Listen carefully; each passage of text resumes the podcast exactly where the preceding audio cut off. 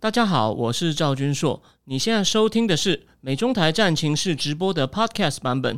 每个礼拜一跟礼拜四晚上八点钟，我都会在 YouTube 上直播，用最口语化的方式，深入分析最新的美中关系与影响台湾的重要国际局势。想要第一时间收看直播，记得在 YouTube 上搜寻并订阅我们的频道“美中台战情室”，也别忘了加入我们的 Telegram 群组。在我们直播与 Podcast 文字区都有连结，可以点进去哦。呃，好，各位呃美妆台战情室的观众朋友，大家好，欢迎来到今天第一百二十四集，我是赵军硕。那诶，我我发现一件很有趣的事情哦。我本来以为啊，我今天讲的这两个题目啊，应该很多人想听，但今天呢，我那个等待的人变少了。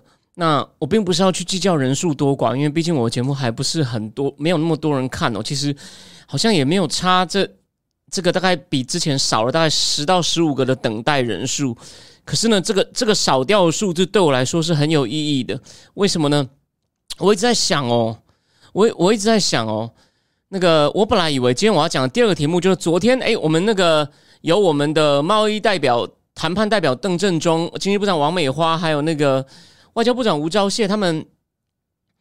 开一个记者会，就是很开心的宣布，哦，台美经贸关系有重大进展。我我本来以为这是个很大的新闻，我也全场守在那边。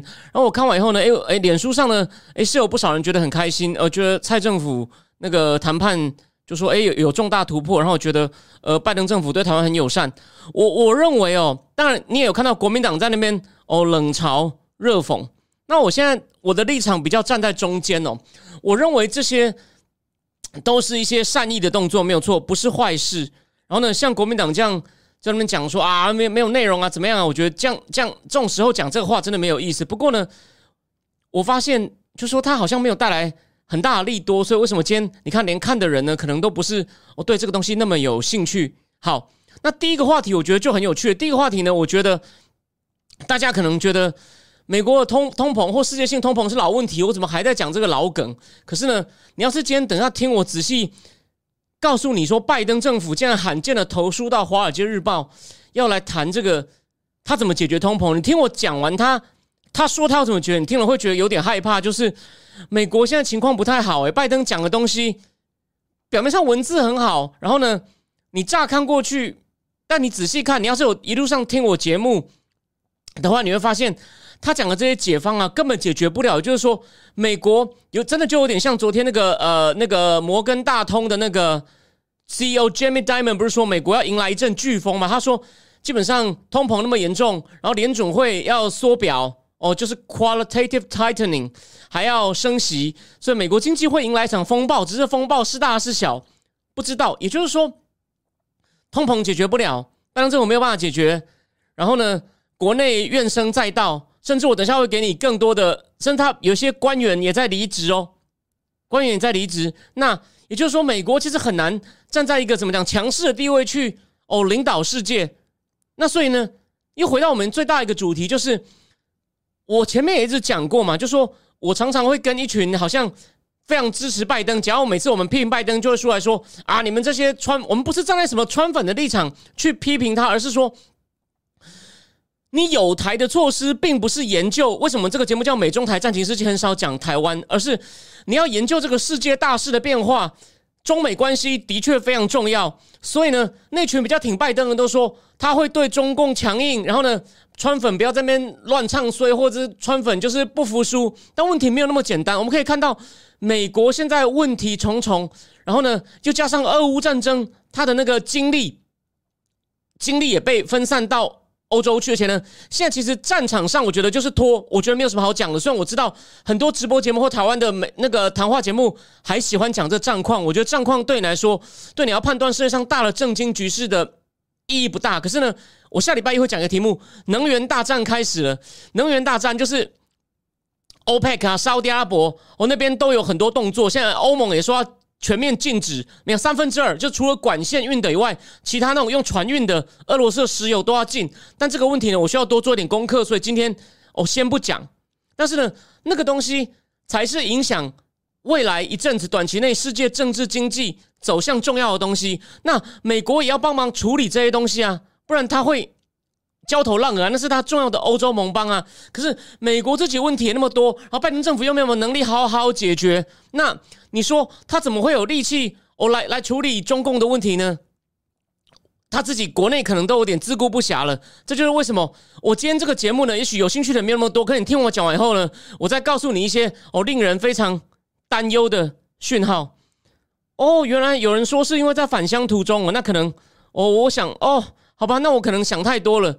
原来是如此。好，谢谢观众朋友提醒我。但是好，那那不管怎么样呢，我重点就是我今天这个题目呢，我今天这个题目呢，其实讲的都是一些你要一路听下来，你会发现我在讲一些比较忧虑的讯号。虽然说这次这连这个美台这个贸易倡议呢，加上其他一些美国动作，它最近是有些有台动作。可是呢，这个有台动作它的可能含义是什么？最后哦也会。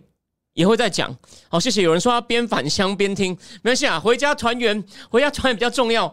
这个那种国际大事由我来帮你把关就好。好，那我们现在就来，我们现在讲拜登很罕见的投诉《华尔街日报》，说我可以对抗通膨，请大家放心的交给我。但是先讲哦，他前面这个文章的四分之一啊。他在干嘛呢？你听我讲完，听我讲完，我再我再讲个结论。不要我一开始就用否定的形容词去叙述他这一段，你会觉得你呀，你就是穿，你就是什么拜黑啊，这边乱唱衰。他说，拜登，我讲大要哦，不是逐字翻译哦。拜登说，在不到一年内，我的政府的经济跟疫苗计划帮助达成史上最强的经济复苏。疫苗计划不是你弄的吧？那经济复苏只是因为疫情的时候。现在疫情之后慢慢恢复活动的反弹呐，好了，你你看哦，他就是有点把功揽在自己身上。就业市场是二次大战后最好，有八百三十万新工作，因为之前很多人没有工作啊。在我上任后，家户都增加了储蓄，减少了债务啊。你发很多钱呐，啊，他又不能花钱，当然你看又归功于自己。联准会的一份报告说，更多美国人在二零二一年年底觉得财务上比较安全。商业投资上升百分之二十，制造业工作增加的速度是三十年最快，啊，这些都是现象啊，老化是好事啊，但你确定是你的功劳吗？吼，再来，好，今年比去年呢，小企业创立的申请也更多了。然后拜登在引用说，根据国币货币金的统计啊，美国目前的经济规模跟疫情前比呢，是机器国家里面增加最多的。哎，有些国家它的经济整体规模还没有恢复到疫情前哦，所以真的是某种程度是这样，所以美国是复苏的很快。OK。Good news，只是老话一句，你确定是你你你你促成的吗？再来哦，可再来好，他讲重点，你看，所以前面有点在在吹嘘自己啊，他没有直接面对问题啊。虽然这这篇的题目是要打通膨，他说只要我们有对的政策，美国可以转型为稳健稳定的经济成长。什么叫稳健稳定？他用了 steady stable 哦，然后呢，透过把经济成长从现在的很快。变成稳定，就把通膨压下来。哦，这个逻辑是对的，我没有意见。而且呢，他说我们不但要把经济转型，就说经济从很强劲的复苏，哦，大家过得很好，债务变少，钱变多以外呢，然后让成长变得比较稳定稳健。而且呢，也我们也不会丢掉成果，就是不会硬着陆了。我们常常讲，就你要打通膨啊，就升息嘛，然后升息，大家就不敢投资，大家就不敢消费，那。一下子 GDP 又少很多，虽然可能因此这样通膨就降下来，可是这样代价太大，他硬着陆。他认为可以软着陆，就是我们还是有不错的成长，一面通膨又下来。好，你这样讲，那我们看你怎么做嘛？好，他有提醒哦，他说他要讲出一个具体的目标。他说怎么衡量呢？我们现在每个月平均增加新工作数目是五十万，他认为要把它下降到十五万左右，那么呢，就是一个那个低失业率，而且呢经济体质很健康的。情况下该有的就业成长，所以呢，就是要改变经济成长目前的模式，然后再来。哎，他想到一个重点哦，可这个重点就是我等一下会提醒他说，我对于所谓的 trickle down economy 感到很厌倦。什么意思呢？就是 trickle down economy 就是像川普以前做的那种去管制、减税。为什么呢？这让商商那个商业环境。更容易做生意，只要老板更容易做生意，我就可能就会多投资，然后赚钱更多，成本降低，然后呢，可能就雇佣更多工人或帮工人加薪。所以呢，就是川普做一些让法规、让税负更轻，让老板爽到，老板爽到再爽到员工，一层一层这样 trickle down，一层一层低下去。他说他觉得这个很反感，为什么？因为他要对富人加税啊！他意思说你这种方法没有用，我们应该美国贫富太不平平等，要对富人加税来快速的扭扭扭不平等。我知道米乌拉对这个一定是非常的 critical。那我认为呢，美国是有贫富不均问题，但是你光靠像税负上可能也有些不公平问题，但这个再给我点时间做功课。可是我要讲的是，你确定这样加税就能解决吗？我我也是有点怀疑哦。他还说呢，我们反正呢，我们有机会呢，去在这个史上最好的经济复苏之余呢，还可以去建立一个对一般的 working family，就是工薪阶级也很好的经济。也就是说，他说安啦，通膨。就是放心啦，交给我拜登就安安啦，OK。好，那可重点来喽。前面讲完这种大方向，再来他怎么解？他怎么解？然后对不起，呃，有人在聊天室里面问哦，我的导读这个月会上市吗？呃，我们下礼拜呢会把这个方案全部很完整，我会把链接贴出来。然后呢，其实现在如果你上方格子看赵军硕正经智库，你就会看到一些目前全部都是免费试读的影片跟一些免费试读的文章哦，欢迎你先去参考。谢谢你这样问。呃，还有人跟我说聊一聊最近中国经济的状况。好，我等一下，我等一下聊。然后有人有人跟我讲早安，如果你是美加来的，欢迎你，谢谢你这么早听我节目。好，我们来讲拜登政府对于他要怎么解决。哦，他先刚刚讲完一些大方向，然后呢还把自己吹嘘了一番。好，第一个方案呢其实很好笑。第一个方案真是笑里藏刀，他说：“你放心，我们会交给联准会。”他还骂了我的前任，常常干预联准会的。好，这是事实。川普之前常在推特上就是跟鲍威尔讲，就是混蛋还不降息，这是实话。我认为川普这样太 rude 了。他说他自己不会干预联准会，嗯，他也他也同意联准会目前的 assessment，就联准会也评估说呢，对抗通膨是现在最重要的哦经济挑战。然后他也是说联准会呢是对控制物价有责任的。哎，这在推坑啊！第一就是。为什么要鲍威尔交来？就让全国观众前面看到，表面上我是来关心一下这情况，意思就是没弄好是你的错，跟我拜登政府无关。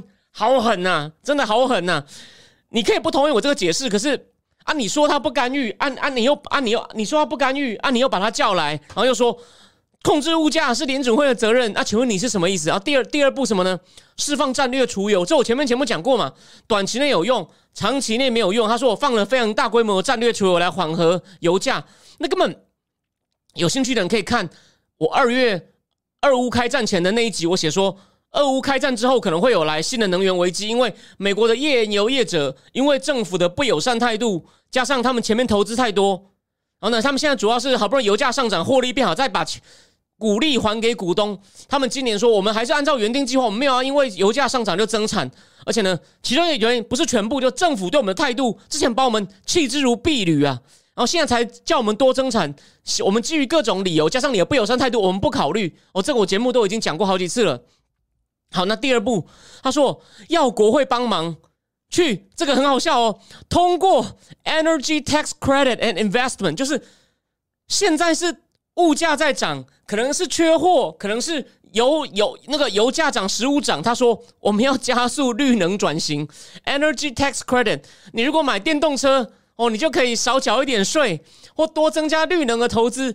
请问一下，你你增加投资不是火上浇油吗？然后他还说，文章里面写有十多个美国公用事业的 CEO 告诉他，我们这种加速绿能投资计划能减少每个家庭每年水电费大概五百美金，也就是加速从减少我们对从独裁者生产的能源的依赖。这边先讲两件事，插个话。我六月，因为有人问我说，这个付费节目呢，我们第一次就是以后呢。各位看不到，什么叫各位看不到？就是不开手。如果你没有请我喝三杯小的大清咖啡的话呢，六月十六号那一集你看不到那集，我就要讲美元的霸权的破口可能会从石油交易市场。但石油交易上有个很有趣的现象哦，大的生产商阿联、俄罗斯、沙特阿拉伯、伊朗哦，还有什么委内瑞拉等等。主要的六大生产国只有美国是民主国家，所以其他真的都是独裁者。拜登这句话没有讲错。好，这是我，我只是插个话哦。那那集会很有趣哦。然后呢，可是重点来了，你你你加速能源计划这个要多久啊？就算你现在加速，这是我们现在每个月的物价，虽然说四月的那个涨幅跟三月比还是上涨八点二啊，虽然跟前一个月比那个的涨幅稍微。缓和一点点，还还是很高啊！大家不要忘了，联准会的目标是每个月的通膨数据大概在二左右哦。这叫做，这就是透我说了嘛，经济也不能不涨。所以像日本，日本终于通膨来到两帕，对日本其实是好事。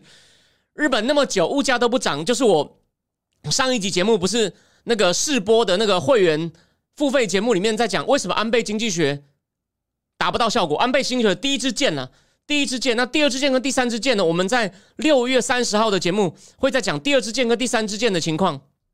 所以你看，他这个 tax credit 其实就是当初他 build up build back better 法案里面被挡的东西，所以他意思是。他根本就没有在讲我要怎么处理眼下急迫的问题，只是说你们没通过我的法案，不趁机先表联准会，再表国会，各位我有冤枉他吗？他明明白这样讲啊，你不信自己去华尔街日报看。如果你没有定的话，你你你你私信给我，你在暂停室聊天室说，呃，你不用叫我赵大，你就说赵丁硕，你要叫我赵大也行，就说你那篇文章可不可以拍截图给我，我可以拍给你看。他真的是这样讲，我们绝对没有冤枉他。好，第三步是什么呢？我们要减少每那个物价物价的 cost，everyday goods，OK，这个比较务实了吧？他会怎么做呢？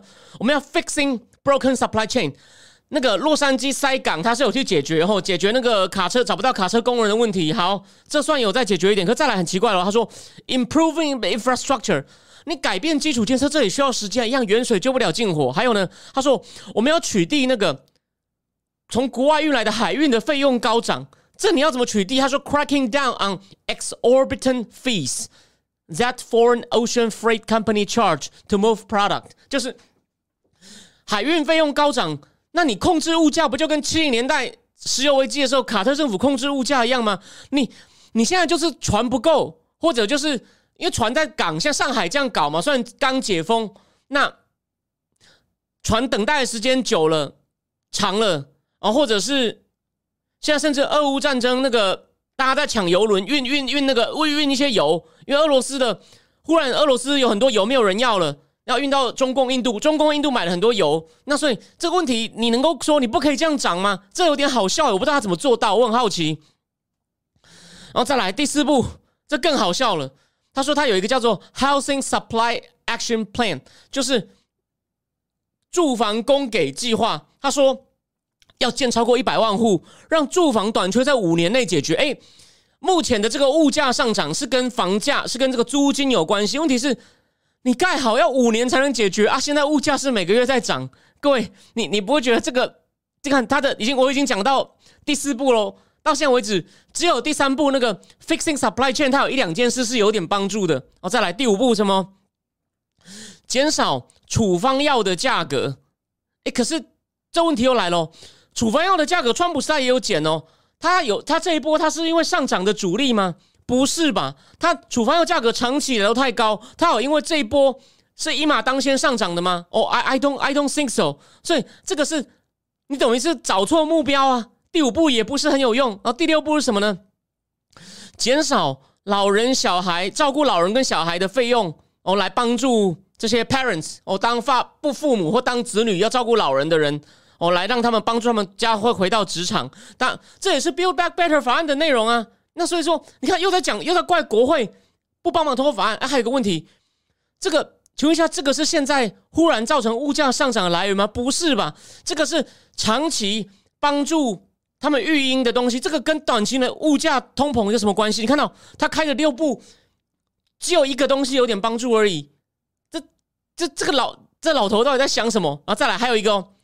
这是他具体的措施，然后他第三点呢，我刚刚讲了，前面第一步先讲自己经济很好，我们只要做一些微调。第二，我会采取六步来改善经，来来来来具体应对通膨，但我说我都没有用。最后呢，他还有另外一个大方向，这不是具体步骤，是大政策。我要减少预算赤字，这算美国的赤字很严重，所以我说了，我六月十六的那个探讨美元霸权，因为其中一个造成美元霸权衰落，也是大家担心美国赤字那么多。你如果发太多美元，美元会贬值。算这个一直都没有在发生，但还是有人在担心。这个我们六月十六在讲。可现在他说要减少预算是这方向是对的。可是这跟短期通膨有关系吗？短期通膨是是俄乌战争、油价上涨、供应链断掉，这是供给面、需求面，就是之前发太多钱。当然不是只有你这样，川普也这样啊！你又发一次 American Rescue Plan，就就去说我现在要砍预算赤字，这是在干嘛？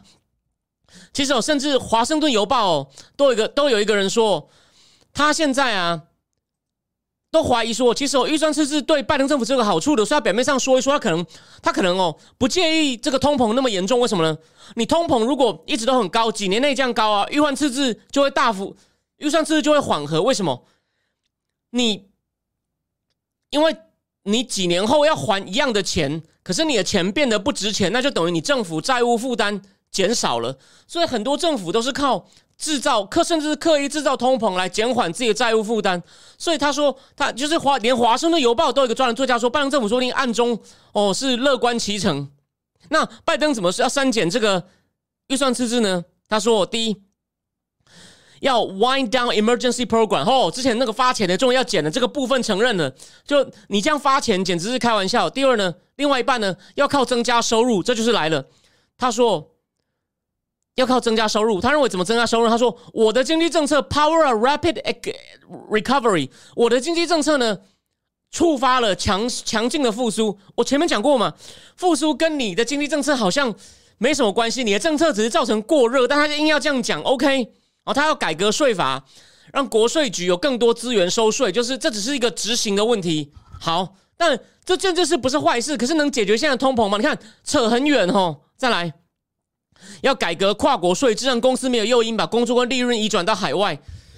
其实哦，这个改天再谈。其实耶伦现在哦，你在《华尔街日报》一直很批评说，你建立什么全球最低税负，就是这个你的国家不管在哪里。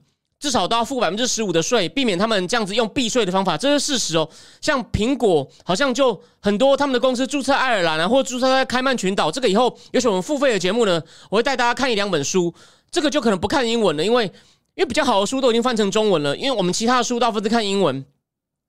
但是呢，《华尔街日报》很反对，《华尔街日报》说现在耶伦承认自己看错通膨哦，以为是暂时的啊，你还当过联准会主席，你丢不丢脸？然后希望这样能够把耶伦那个自以为是以为。很好的那个税务改革呢，能够挡下来。好，这个我等一下会再讲哦。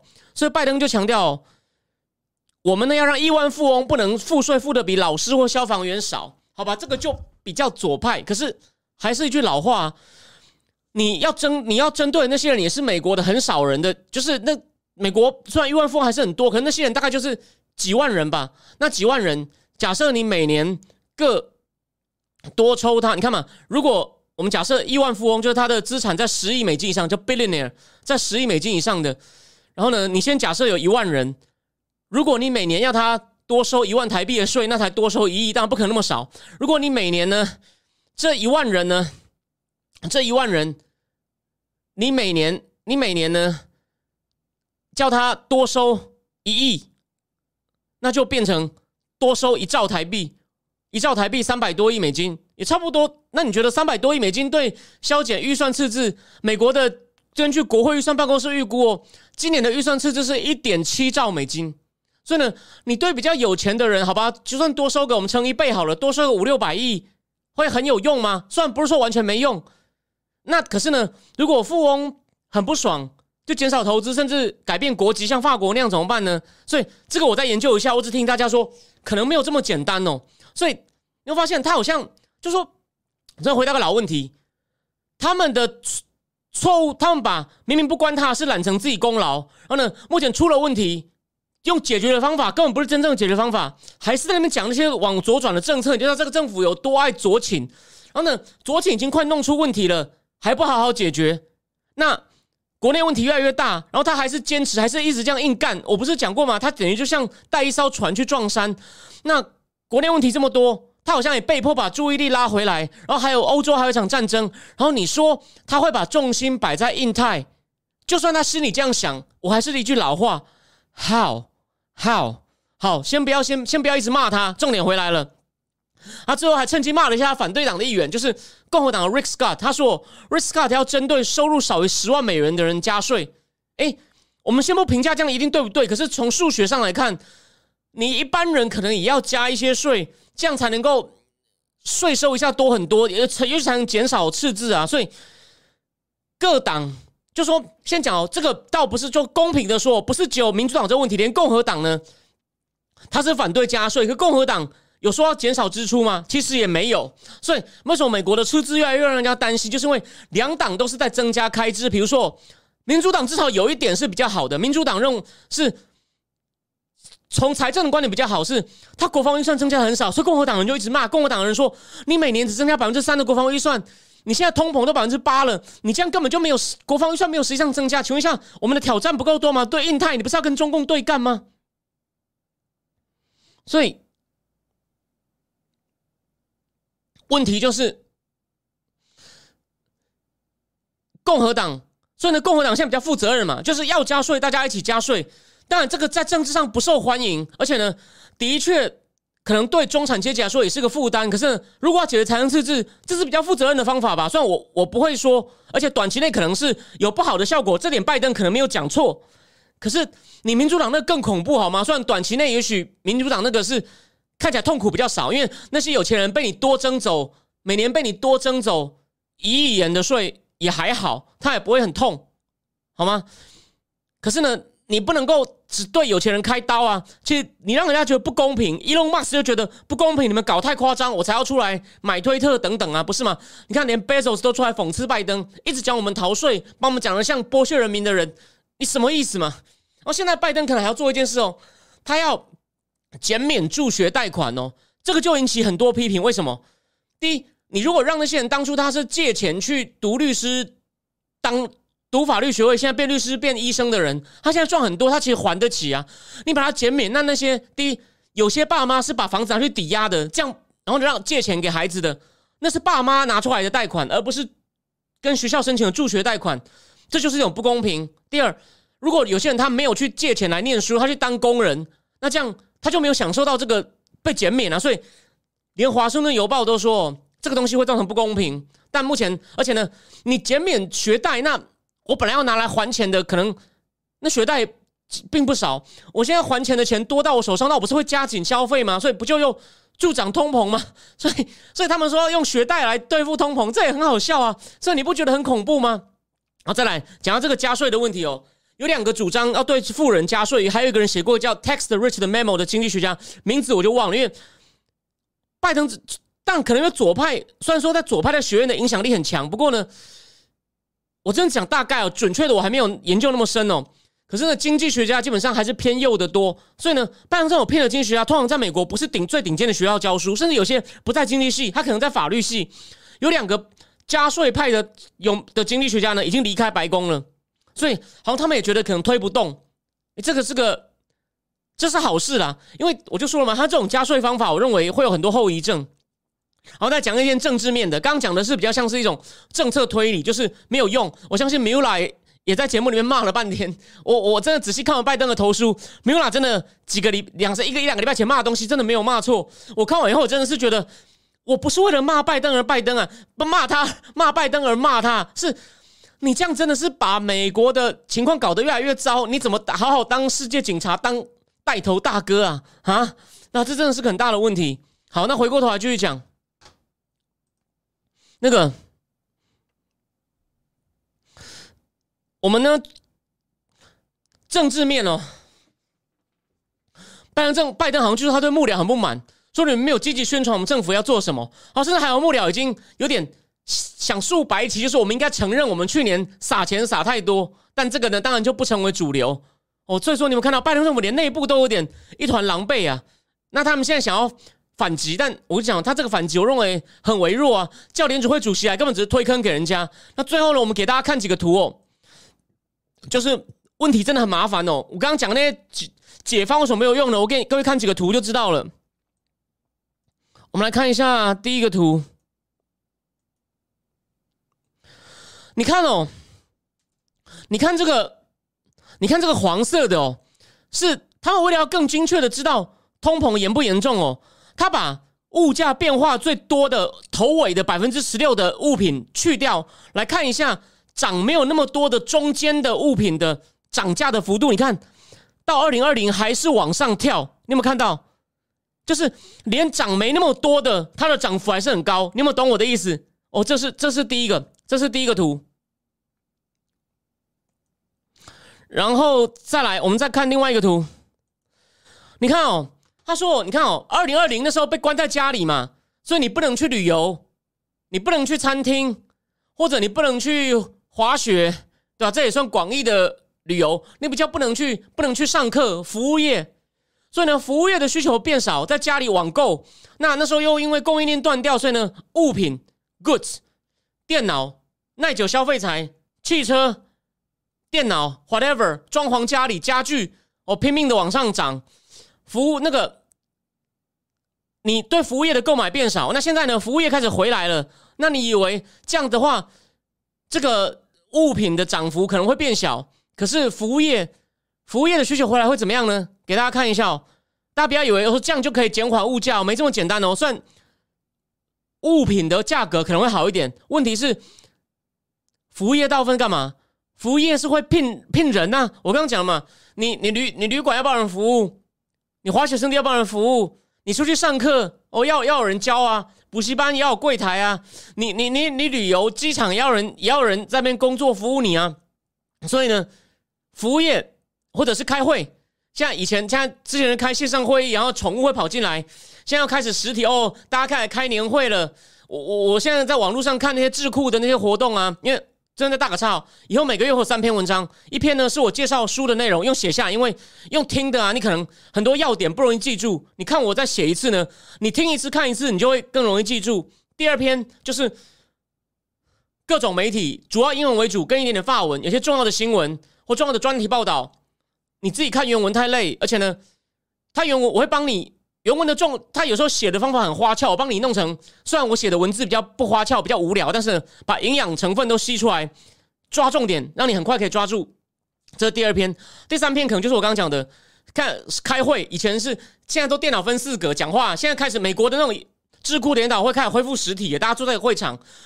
或者是 podcast 精彩的 podcast，我把它的内容一样用文字写给你看，一个月降三篇，而且呢可能会有一些 bonus，这些重要时事呢我会我以前写在战情室的那个文章呢，我以后可能会我还是会在战情室贴一些文，那可能就一半大家都看得到，战情室的粉丝也是免费的嘛，可能会写个两千字、一千字看得到，剩下一千字就要麻烦你，你愿意的话，你不愿意没关系，你觉得前面看一千字也够了没有关系，你放心，我不会一定要你掏出钱来，要要你心服口服才行。好，回过头来。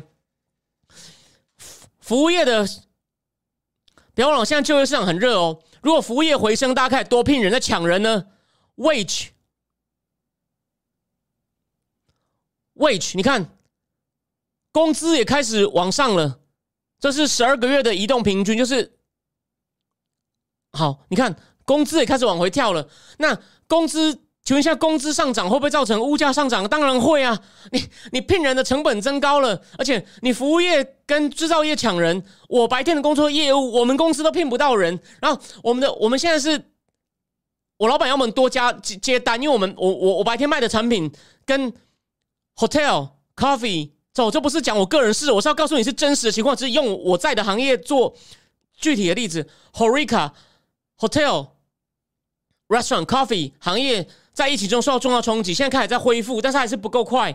所以我老板希望我们，我们定定的业绩目标还差一点。我老板希望我们多接单，可是呢，我们现在有单进来，办公室给我忙到，因为只有一个人忙不过来，仓也接不了单，就是那不是很尴尬吗？啊啊！虽然我们公司一直说要骗人，讲了半年的，骗不到人，我我都要半夜打电话去追进度，货有时候也交不出来，这多尴尬！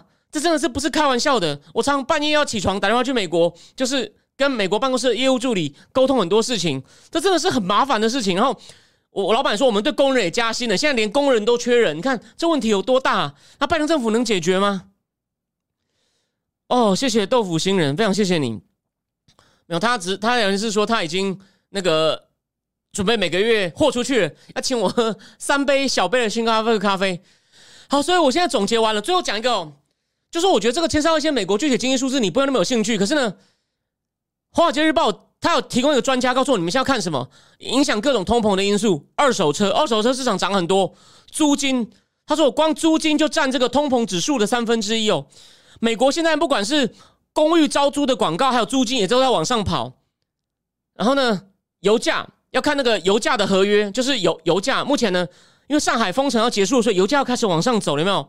还有搭飞机出行在恢复了，所以你看这也是造成油价另外一个，因为燃油的需求有增加，还有人们对通膨的预期也都还很高，所以你看二手车、租金、油价、搭飞机出行的数目、通膨预期，这些都在预示着哦，那个物价应该是往上涨，因为需求需求还在增加，或者是目前这些行业的一些数字还是很高，拜登打得下来吗？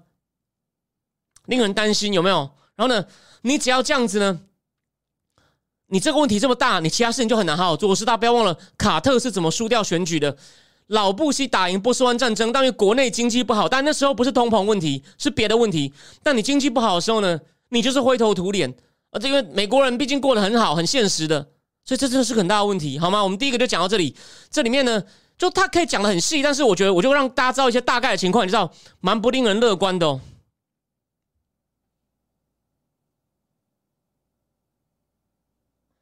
哦，有人说难得小孩很乖，可以跟直播，谢谢你。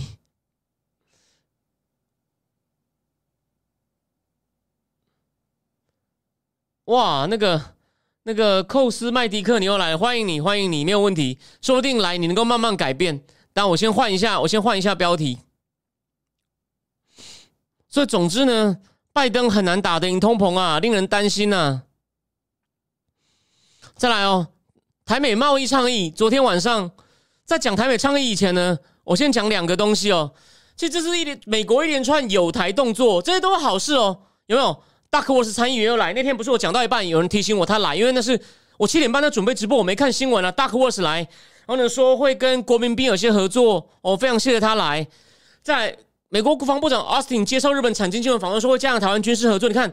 像昨天晚上美台同步宣布会有这个台美贸易倡议税呢，美国等于三箭齐发。可是呢，这都是好事。可是呢，就希望不要是他是为了要也要跟中跟习近平弄拜习会，这个撤关税前的一个平衡动作。当然，我再讲一次哦，就算是这样，他因为这样而给台湾一些好处，台湾反正只要就是对台湾好的，你就尽量去争取。所以，我只提醒大家说。你不要一面倒的乐观，当然也不用去骂他说啊，你只是为了要，就是只是为了平衡才做了，反正这对台湾有好处，我们就接受。哦，这是我的大立场，但是不要太乐观，这也是我一贯立场哦，都不冲突。但不要像国民党就是全盘否定，那没意思，因为这些对台湾还是有好处的。那只是说我们要让它变得，就说我们现在美国讲了，我们就让它，我们就让它实现。那只要实现了，就对台湾有好处。就算我们批评拜登政府，可是呢，能够让拜登政府。让台湾变得更安全啊！他自己也讲了，我们就让他实现，就这么简单。好，先讲哦。但这个台美贸易倡议呢，它它包括有十一点内容，我等一下再慢慢讲。它十一点内容，我觉得比较有趣，跟有一些我真的觉得有点空洞。我真的不是我批评他，是哪十一点呢？贸易便捷化哦，法规制定、贸易管制、农业、中小企业、数位贸易、反贪污、劳工标准制定。环境与气候变迁、国企、国营企业、非市场经济，哦，包山包海。那有一些是跟这个印太经济架构里面内容，什么四个支柱哦，是类似的。那这个我们等一下再细讨论。我们先讲另外两个东西哦，因为明昨天还没开讲以前呢，大家就要猜，哎，难道是台美自由贸易协定吗？我就跟一个留言的人在我脸书上说，哦，没有这么好。那有人就说是 T 法，就是台美那个 T 法是指贸易贸易与投资协定，台美贸易与投资协定。应该说，台美贸易投资框架这个东西是一九九四年就签署，帮大家复习一下。他九五年第一次开会，九七九八、二零二四、二零零四、二零零六、二零零七、二零一三、二零一四、二零一五、二零一六都有开会，所以那是一个常设性的沟通机制哦。那九几年的时候，重点在哪里？在加入世贸。后来我们跟中共同时几乎是同时加入世贸组织嘛。然后在二零一五一六呢，我们想加入那个奥巴马那个 TPP。结果呢？很可惜，我们没有办法加入。到现在呢，我们还是很想，我们还是很想加入。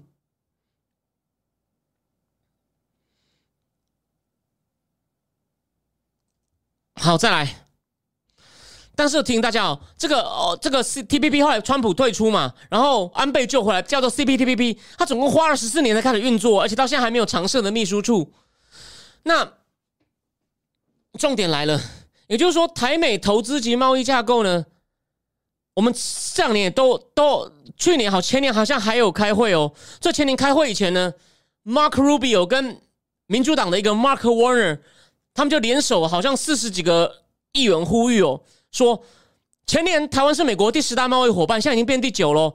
台湾其实超过印度、意大利、法国这种人口变大很多国家跟美国的贸易关系，哎，我都没有想到哦。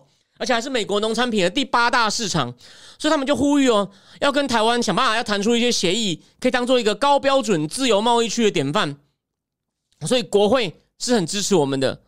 那所以我的意思是说，就算没有自由，就台美自由贸易协定，就是可能把关税尽量往下降嘛，除了少数例外以外，这是最最棒的情况。那只要有这种自由贸易协定呢，我们呢也可以更多产品卖到美国嘛，就更有竞争力嘛。那这个呢，事先有人猜会不会这个，我就说没有那么好，我就猜说啊，有人猜出是 T 法，我说应该也不是，我猜就是一个平行于印太经济架构的场外协商。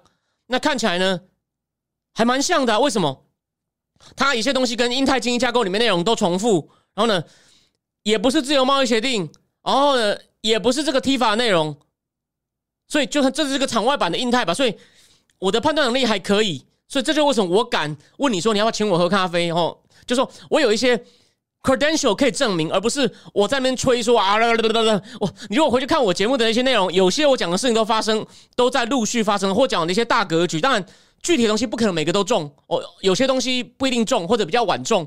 毕竟我层级还不够高，还没有办法接触很机密的讯息，算可以接触一点点，但不多，哦，不多。我都是阅读大量的公开资讯，水准很高的报道，然后帮你讲的更直白，让你可以很快速每个每个礼拜听我两次节目，就想想看我三篇文章就可以抓到那些大格局。好，那继续讲这边呢，我就要讲说，你我先举我先讲一个比喻好了，我会把这件事情呢，等等等，那个那个。季文雄说，他担心拜登抓小放大，台湾这点事出善意，没英泰，没 TCP，没 FTA，让这出很空洞的。我会，我们大致意见很像。我我等一下继续讲一些东西，没有错。季文雄，谢谢你。然后这个克斯麦迪克，你说，他说讲真，共产党很多毛病，但是严格说怎么样，倒也没有。我们就普通人民有就是有，没有就是没有，绝不会袒护，也不会抹黑。嗯，我这边只回应你两件事情哦。共产党有很多毛病，严格说怎么样，倒也没有。对啊，你们绝对没有放毒。是美国罗迪克堡生物实验室放的毒，你们绝对没有掩盖疫情，所以呢，在已经明明已经很多人医，然后呢，李如李文亮绝对是造谣，而且呢，李文亮造谣，所以当然武汉那时候可以办万家宴，让更多人得病，然后呢，再让他们出国，那个国内封限制移动，对国外不限制，把病都完全往外传，你们绝对没有怎么样。还有新疆人民过着快乐日子，政府还出钱给他们做职业训练，他们都感激到眼泪汪汪的，没有错，这个党了不起，我完全同意你，我完全同意你。好，我们就先回应一下这位来翻墙的五毛先生，到这里，我们继续讲。那个再讲一次，我们反对国民党这种一味的唱衰，可是呢，我们要引用一个。在台湾知知名度很高的葛莱伊女士，美国她本来是战略国际研究所研究员，现在换到一个叫 Marshall Foundation，应该是德国的 Marshall 基金会。你知道《金融时报》访问葛莱伊，他说什么吗？没有让台湾进英泰经济架构是很大的打击。我等一下会把我们这个美台贸易倡议跟英泰经济架构很多事情连在一起讲。他说现在啊。你让台，你补给台湾一个美台贸易倡议呢？This move is welcome，就是不错。我也说了嘛，这就很像呢。我做一个比喻哦，这很像我把台湾请进一个灯光美、气氛佳的餐厅，然后坐上餐桌，发现这个 menu 有点奇怪啊。这 menu 可能不是和牛，不是最棒的那个沙朗牛排哦，也不是最棒的呷哺呷哺，或者也不是最棒的鹅肝，而是一些看起来不难吃。然后，但是吃起来你不确定什么味道的分子料理，那所以我的意思说，先不要以为，而且呢，这是可能连菜要煮煮多久都不知道。可是呢，至少这是个不错的餐厅，你也看到 chef 在里面了。那这样的话，你需要站起来敲桌子说骗人啊，骗人啊，烂地方啊，谁知道我要多久还吃得到？你不需要这样吧？你就坐下来笑笑的，就说。哎，那我真的很想吃啊！我们可不可以？我们赶快沟通啊！算是跟我习惯的东西都不一样啊，有没有？习惯东西就指什么？降关税、开放市场啊，对虽然跟我习惯的大餐不一样，不过呢，我感觉说你们也是认真准备，那我我就赶快开始。你赶快跟我解释一下你们的餐怎么做，然后让我想一想我要怎么样吃，因为我对食材也不熟，所以呢，我要怎么样吃才比较好，怎样不会拉肚子？你就你就跟他沟通嘛。对啊，这是我这是我的看法。当然，也就是因为这样子，也不要先以为说啊，大餐来了，大餐来了，让政府对我们好好。所以我是比较我中立的态度。哎呦，那个先打个岔哦。他说我们可以让科学家溯源，世世卫组织去了调查团，你你们把人家当猴子耍，说你们会开放，你用讲的都是啊，每天都要讲中中共国际合作，结果呢？不过干多少的坏事都说我没有。新疆，新疆，联合国派人去看，说我无法判定，我什么也没看到，都被你们的官员架着架着，都是这样子啊。这是一个严肃的事件，没有错，非常严肃。你们害惨全世界了，这个党还可以吧？哦，好，我继续说，就说葛莱伊也认为啊，这个台美贸易倡议呢是个 welcome move，但是呢。比不上让台湾直接进英太经济架构，或者就直接就签台美自由贸易协定。因为聊天聊天室有人写嘛，如果美国愿意再降关税是很好的。再来呢，我刚讲的那十一项呢，有些东西其实美台美政府已经讨论过，所以它有点是旧瓶装新酒，再加上一些新的东西。哪些东西呢？在这个贸易投资框架协议就 T 法里面呢，去年已经谈过数位经济、贸促进贸易，让贸易更便捷化。还有供应链安全，这些有谈过。比如说，川普时代二零二零年年底不是有一个那个什么经济繁荣、经济繁荣伙伴安全对话吗？那这个这个东西呢，经济繁荣伙伴安全对话也谈过，也谈过这些议题了。哦，所以呢，反正重点就是啊。其实对台湾来说呢，能够加入这个印太经济架构，或者跟美国谈成自由贸易协定，对台湾很重要。因为台湾被锁在大部分的双边跟区域贸易协定之外。其实不只是台湾，我们举个我们举个类似的例子哦。有一本很好的书，写泰国的，在讲早期泰国呢。这个我先预告一下哦。其实哦，你要知道当今的，我先讲一个不相干的话题，但觉得对你有收获。其实有个很厉害的投资银行家如希尔沙嘛，摩根斯坦利的那个新兴市场研究部主管，我觉得他很厉害。他有研究团队，他还懂一些政治经济学理论，然后也有很多数据。他有团队可以帮他做研究，他还见很多政要，说普丁啊、蔡英文啊，他全部都见过，很聪明。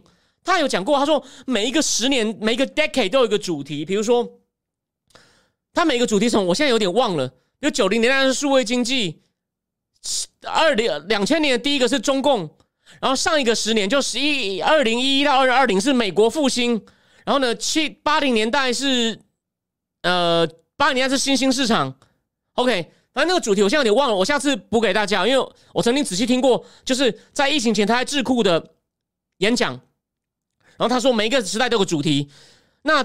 这个你觉得这个年代已经二零二二了，到底主题什么？我想到了哦，我们现在不用靠他，你暂时如果你愿意的话，虽然你会觉得你又没有什么名气，节目也没什么人看，你凭什么代替他来发表？我已经想到了，我们在终结冷战，就彻底要清算冷战的遗产。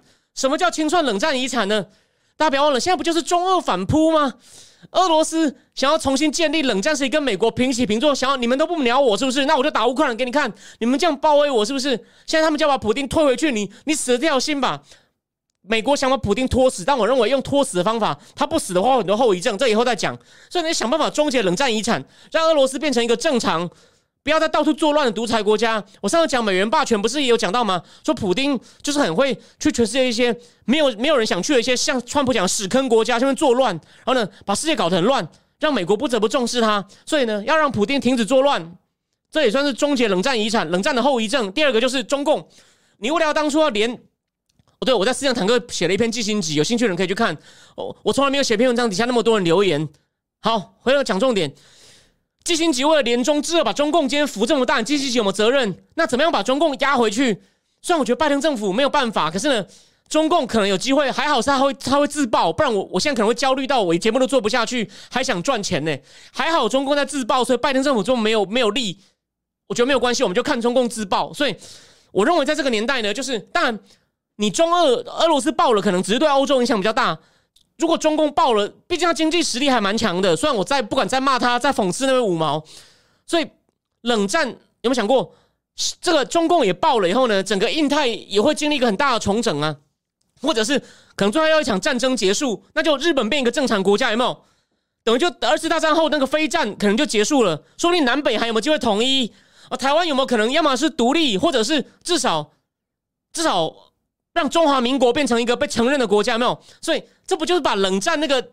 因为你不觉得动冷战在印太也没有打完吗？那在欧洲，因为普丁也算是复兴了，所以把冷战格局彻底终结掉，就是这个这个十年的可能的一个主题。这是个猜想哦，我没有说一定哦。可是我猜你在这应该在任何中英文媒体上，你都没有人看到有人这样讲。我认为是这样。好，太好了，我会以这个话题写一篇文章。哦，我答应大家，我答应大家。对，就像 Tommy 讲，就看中美哪边领导人开车倒开倒车开的坏。大家记不记得？大家就记得我去年哦，如果比较晚来的人，你有兴趣的话，你回去你回去拉我的节目表。我第二集就写新总加速师横空出出事，就要讲拜登。然后我今年一月，你回去翻我的战情室，或我可以重贴。如果你比较晚来的，我写今年的格局就是天下美中比烂，天下大乱。我现在这个大判断对吧？算具体的一些发生的事情，我我也是要看媒体。我我我只有一个人，我不是神，但是我从里面抽出来的讯息，应该是对你有帮助的。我虽然没有到神准哦，好。那个 Catherine 留说：“中国开战，台湾就有名正言顺独立的机会。” Exactly，Exactly。好，我继续说。所以呢，我要讲的是什么呢？但我们以后这个付费节目里面呢，会讲冷战其实有最热的地方在哪里？在越战，它背后你知道有多精彩吗？美国一边。他在他只他谁是他主要的提供后勤什么的盟友呢？泰国，所以泰国早期那些军人、军事强人、军事独裁强人都是接受美元、受美国训练的人。可是后来呢，就跟中共越走越近，然后出来后来要政变嘛，普拉玉嘛，所以跟中共关系变越来越好。他们就说美国要拉回来的方法就是跟泰国签自由贸美泰自由贸易协定，结果也也一直拖。然后川普真的没有很重视东协，拜登表面上好像重视，结果开东盟高会给人家一点五亿美金，你真的把人家当乞丐，真的不是我要骂你去矫正川普不够重视东协，这这个是好事，但是你根本就做半套，这这我真的很想骂。好，那不是重点，然后再讲一件事哦，所以呢，然后再讲一下，我们我们提一下越南的亮点在哪里，但以后付费节目仔细讲。中苏也都挺越南，可后来中苏也差点为了越南路线也不一样，所以中苏有点内斗。然后呢，越南跟柬埔寨也有也有差点斗起来，所以这个越越南在就是美美国跟在打越战这场战争呢，是集合所有世界上强几大强权都在背后角力，然后呢，影响整个区域政治，也也也带动台湾、南韩的经济发展。南韩有派兵去参战，台湾也有借战机给他们。所以，它真的是牵涉到政治、经济、区域情势、强权角力，非常精彩。季星吉在里面的角色也非常有趣。季吉不是因为这个得诺贝尔和平奖吗？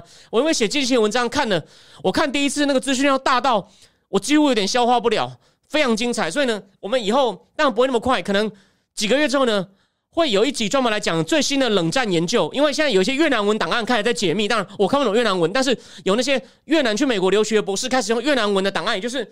越南人怎么样去操纵中美苏的关系，还有法国的关系？有没有几大强权？中苏美法？你如果要了解，就说我们现在说冷战快崩了，可是当初冷战怎么形成？你想要打底，我帮你消化好，你就听我讲完。有兴趣再去延伸阅读，也许你会读到一些跟我不一样，你还反驳我，我都很乐意。但是。我我们我们甚至可能会花两个月时间把冷战的一些东西搞清楚，这个绝对你读完会功力大增哦哦，这不是就说这不是，但我我也可以赚，如果你愿意的话，我也赚到一些钱，赚到一杯咖啡，然后我去吃高级日本料理，大家我相信这这是大家都有很棒的收获。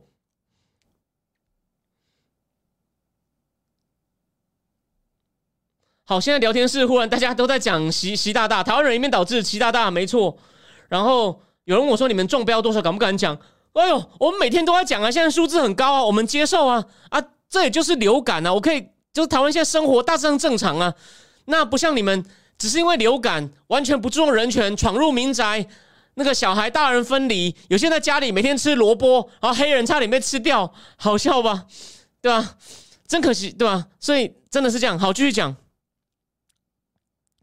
那。我们现在来讲这十一个东，这十一个东西哦，就是我们最后最后几分钟哦。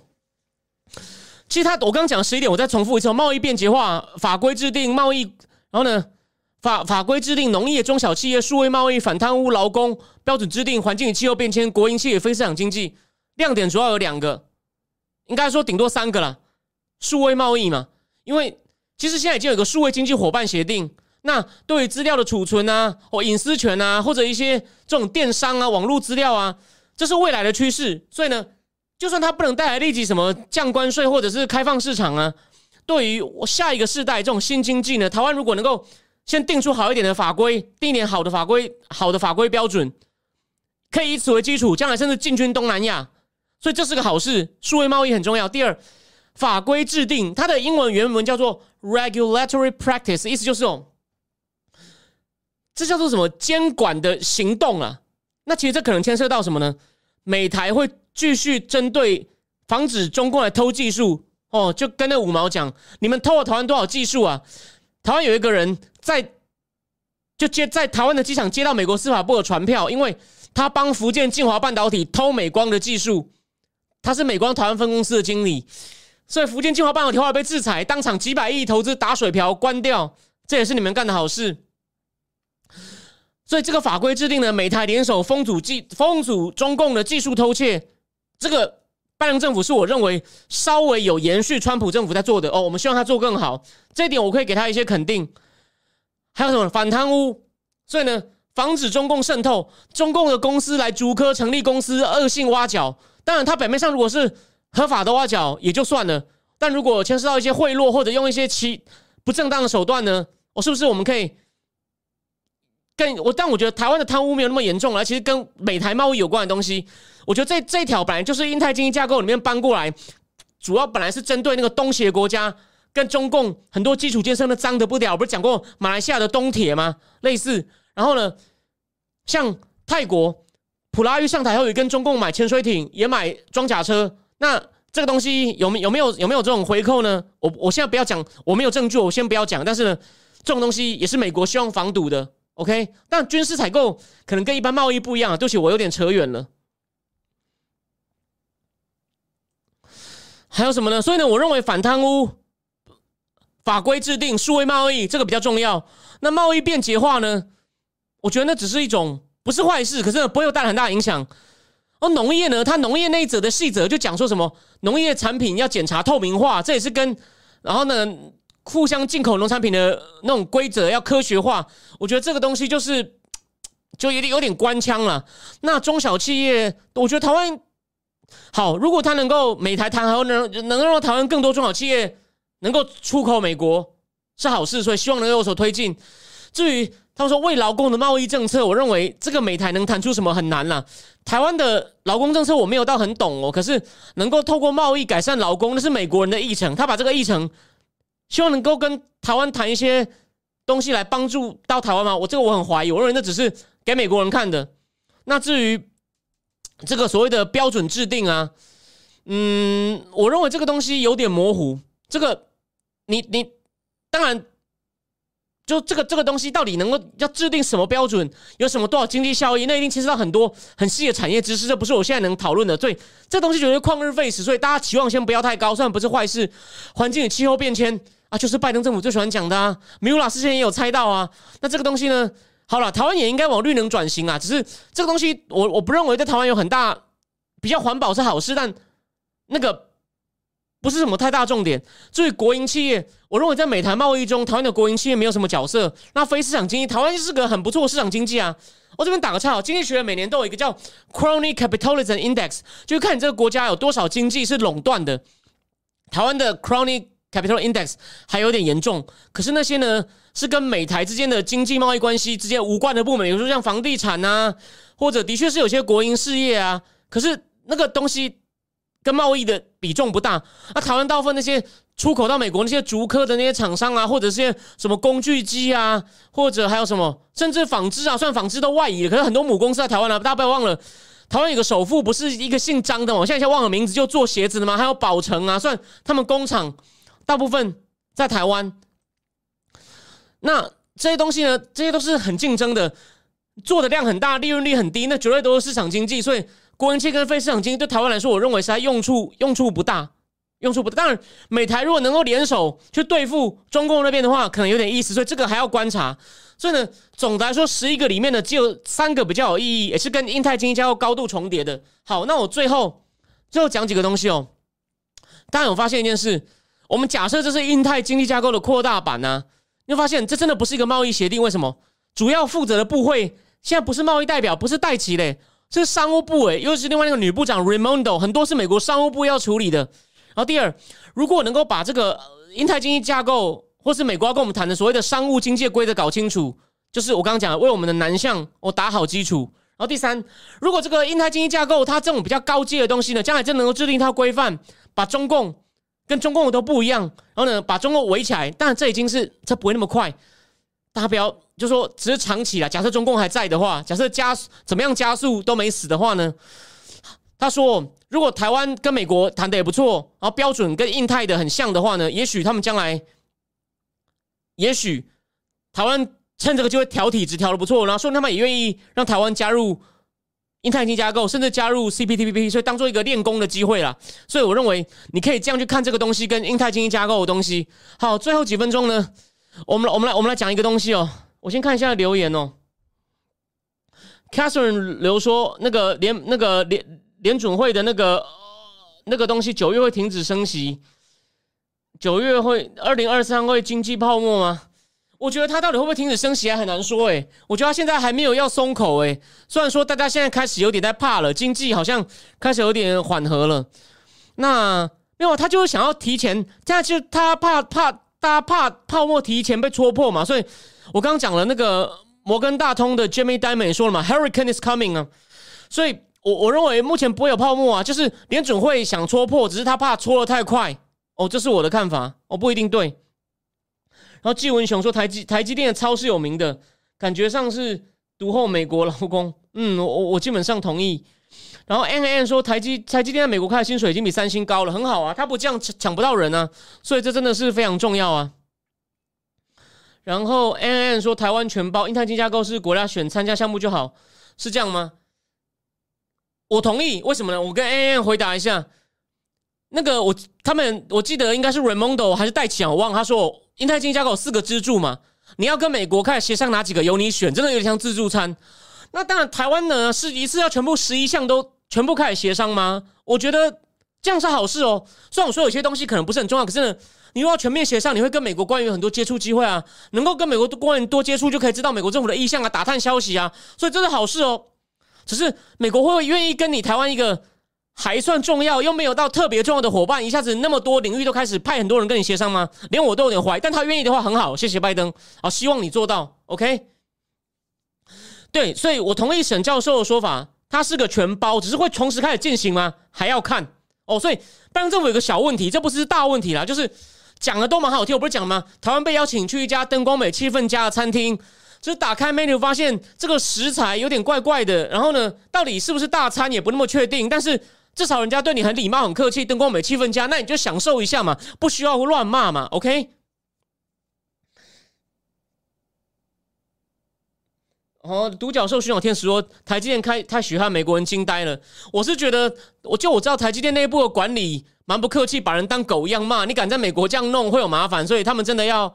考虑清楚，那个人台积电的人资责任重大，如何习惯美国企业文化？你不要在台湾，因为你薪水很高，国家骄傲，然后呢，的确压力很大，技术领先，所以呢，应该像军营一样很操，这可以理解。可是你在美国这样搞，记得红海的前车之鉴啊，富士康啊，算这两个东西性质不一样，but 不要再让美国人印象很差了好吗？你要就你要想办法，不要像红海一样拿一堆补助就就走了，就忍给那里会不好印象。台积电去呢？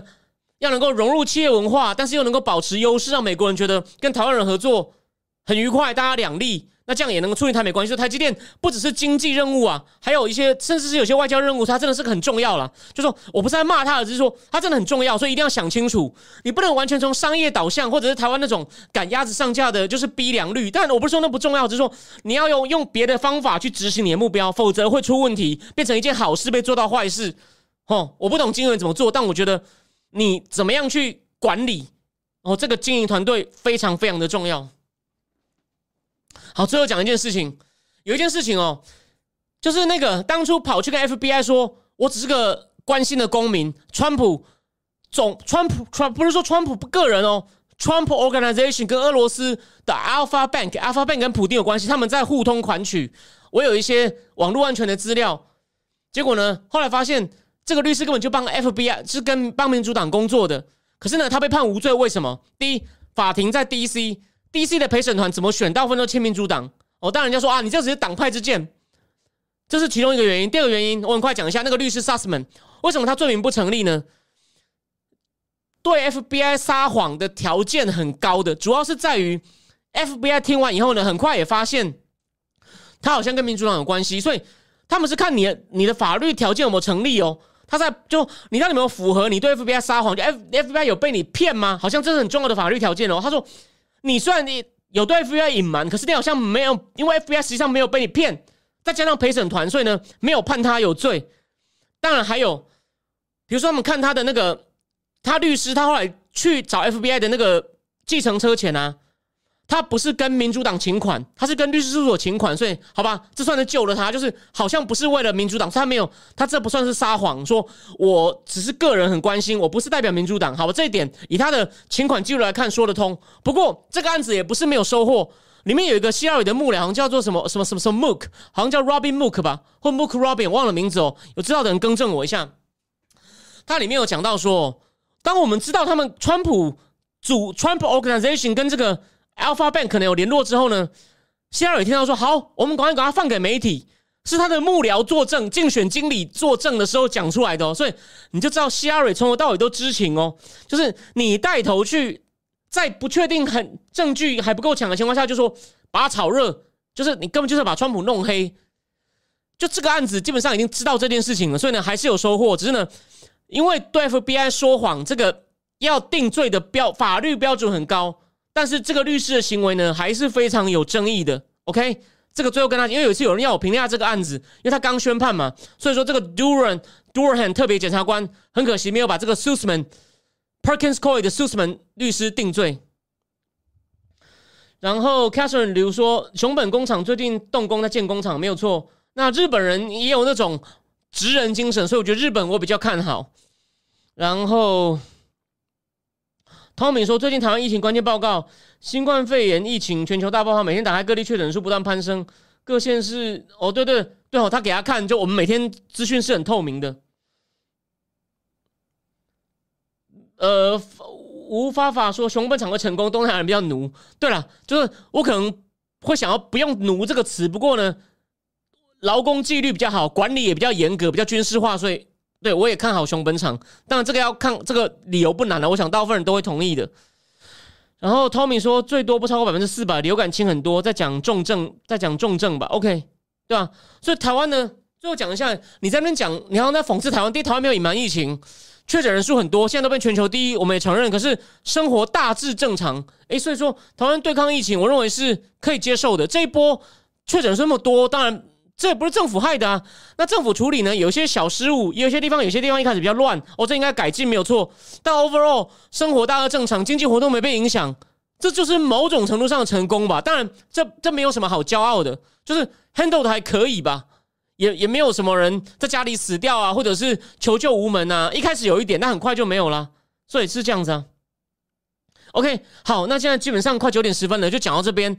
那好。请，如果有人期待这个方案，你愿意每个月请我喝三杯咖啡的话，后续一些具体的文案内容说明什么会在一个礼拜内陆续上线。然后最后讲一下，因为这个月我们说了，每个礼拜每个月的第二周跟第四周的礼拜四会有付费直播。可是呢，因为这个月有五次，不，这个礼拜这个月有五五个礼拜四岁呢，会是第三周和第五周，就这个月第三周第五周就这样子。然后呢？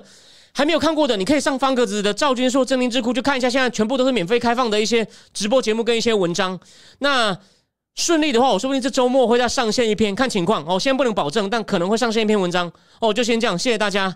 那个今天端午佳节，祝大家端午佳节快乐。没想到到后面上线的还是不少。那我今天讲的题目呢，其实有它的重要性哦，大家不要轻忽哦。我对我目前的判断呢，有一定的把握。好，那就先先讲到这样。然后最后那个 Antonio 曾说，这六个月两百万确诊，累计死亡一千六百人，死亡率万分之八，很很小，没有错。哦，OK，那就先这样，谢谢大家，晚安。